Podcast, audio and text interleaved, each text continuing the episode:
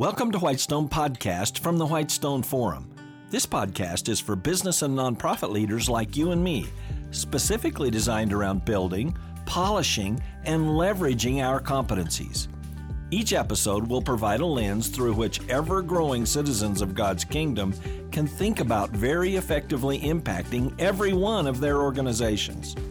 For Whitestone Podcast, I'm Kevin Miller.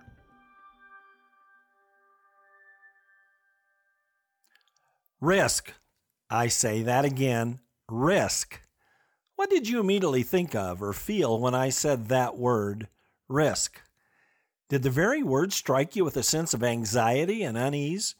Or were you immediately filled with anticipation and excitement? Well, it's interesting that when I went to the online version of Webster's dictionary, that highly respected source of the meaning of words, it offered four definitions of risk, all four largely negative, because that's what risk is. I am excerpting Webster's definitions now. Number one, the possibility of loss or injury, peril. Number two, someone or something that creates or suggests a hazard. Number three, the chance of loss or the perils to the subject matter of an insurance contract. And number four, the chance that an investment, such as a stock or commodity, will lose value. That's it. Get the consistent theme here? Yes, indeed. Here's the theme you just heard Risk is all about downside, the possibility of incurring losses or getting hurt or damaged. And yes, that's indeed risk. But that's only part of the story. Instead, here's the fuller version of the reality of risk and its related decision making. To the fullest extent possible, the wise person ascertains the possibilities and probabilities of potential rewards the upsides alongside those of potential downsides. Then, and only then, is the decision maker fully equipped to make a well thought out, wise decision. In financial circles, the upside or reward of a decision, when actually achieved, is called its return. For example, if you invest your money in a certificate of deposit, that's called a CD, at a bank, you may receive a fairly low annual return, maybe 1% to 2% to 3% on your investment. That's relatively low, largely because the U.S. government has guaranteed the base value of that CD, at least up to a certain amount. So that return on a CD is lower than what you perhaps might get from investing in stock ownership in a company like Apple. In recent times, for say, the last 10 years of investment, you likely found yourself making a higher return on Apple stock ownership than a Chase Bank CD. Higher risk, higher return. But why is a solid company like Apple considered higher risk? Because a company like Samsung can actually cause Apple to stumble, and the result could even be a serious reduction in the value of ownership in Apple. In comparison, Many investors think the U.S. government's backup guarantee of a bank CD equates to very low risk. So a bank can attract money by offering a low annual rate of return on CDs. Every astute leader should work to better understand and quantify the risk of possible investments, especially comparative investments. That's true of personal investments for retirement but that also should be true of investments by your workplace enterprise. In your business or nonprofit, for example, what return should an investment in more locations bring? Or perhaps an investment in new software? Or more training of your employees? Should your enterprise invest in all of them? But if you have to borrow from a bank in order to make those investments, will the return on the chosen investment be higher than the cost of borrowing from a bank, consequently, making your decision to borrow prudent? For your church, do you add a new wing to the building locally, where the church is growing about 5% per year in new commitments to Christ? Or instead, do you invest that in a mission abroad that has been experiencing a 20% annual growth in new commitments to Christ? Or do you invest in both? Whoa there! Does that mean that God measures return on investment at least partially based on increased born again souls being transferred to the kingdom of God? Well, I certainly think so.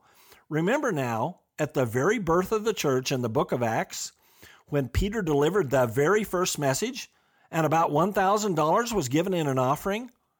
No, of course, that didn't happen.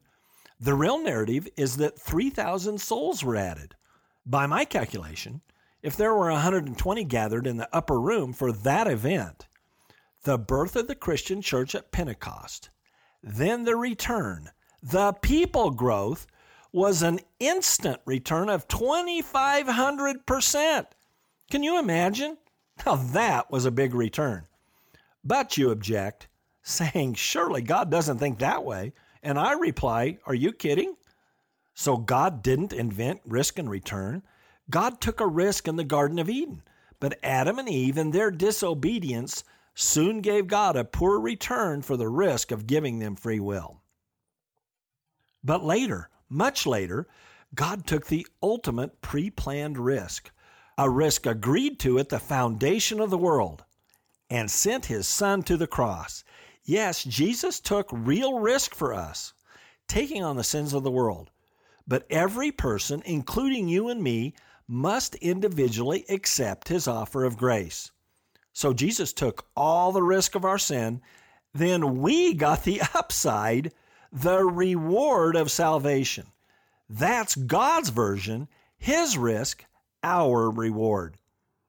But as hard as that truth is to fathom, that's just the foundation. God's economy runs even deeper than that.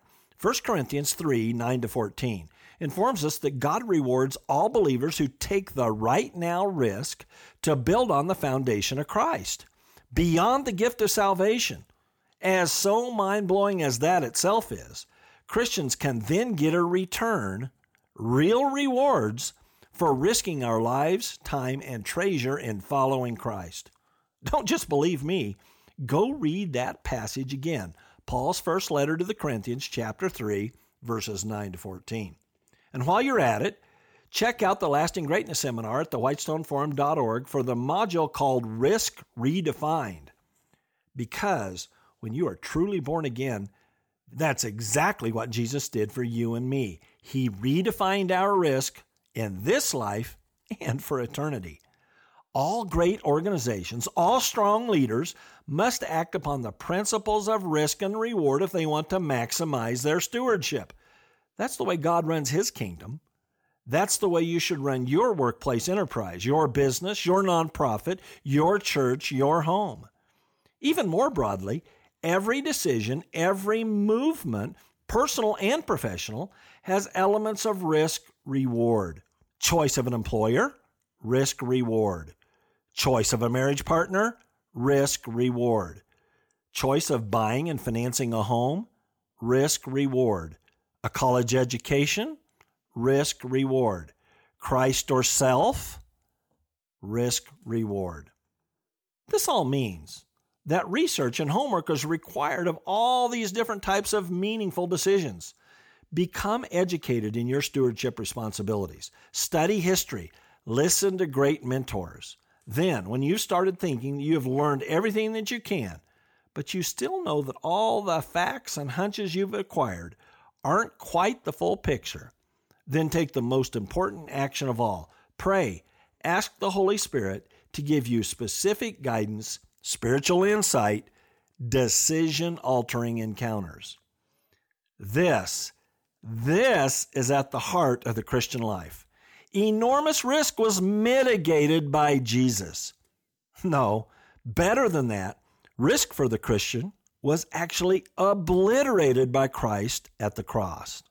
Then, the subsequent risks taken by us as Christians will be rewarded at the very judgment seat of Christ, the very process and place that Paul was referring to in 1 Corinthians 3 9 to 14. In God's economy, all things are interwoven and altered by God's redemption and direction in our lives.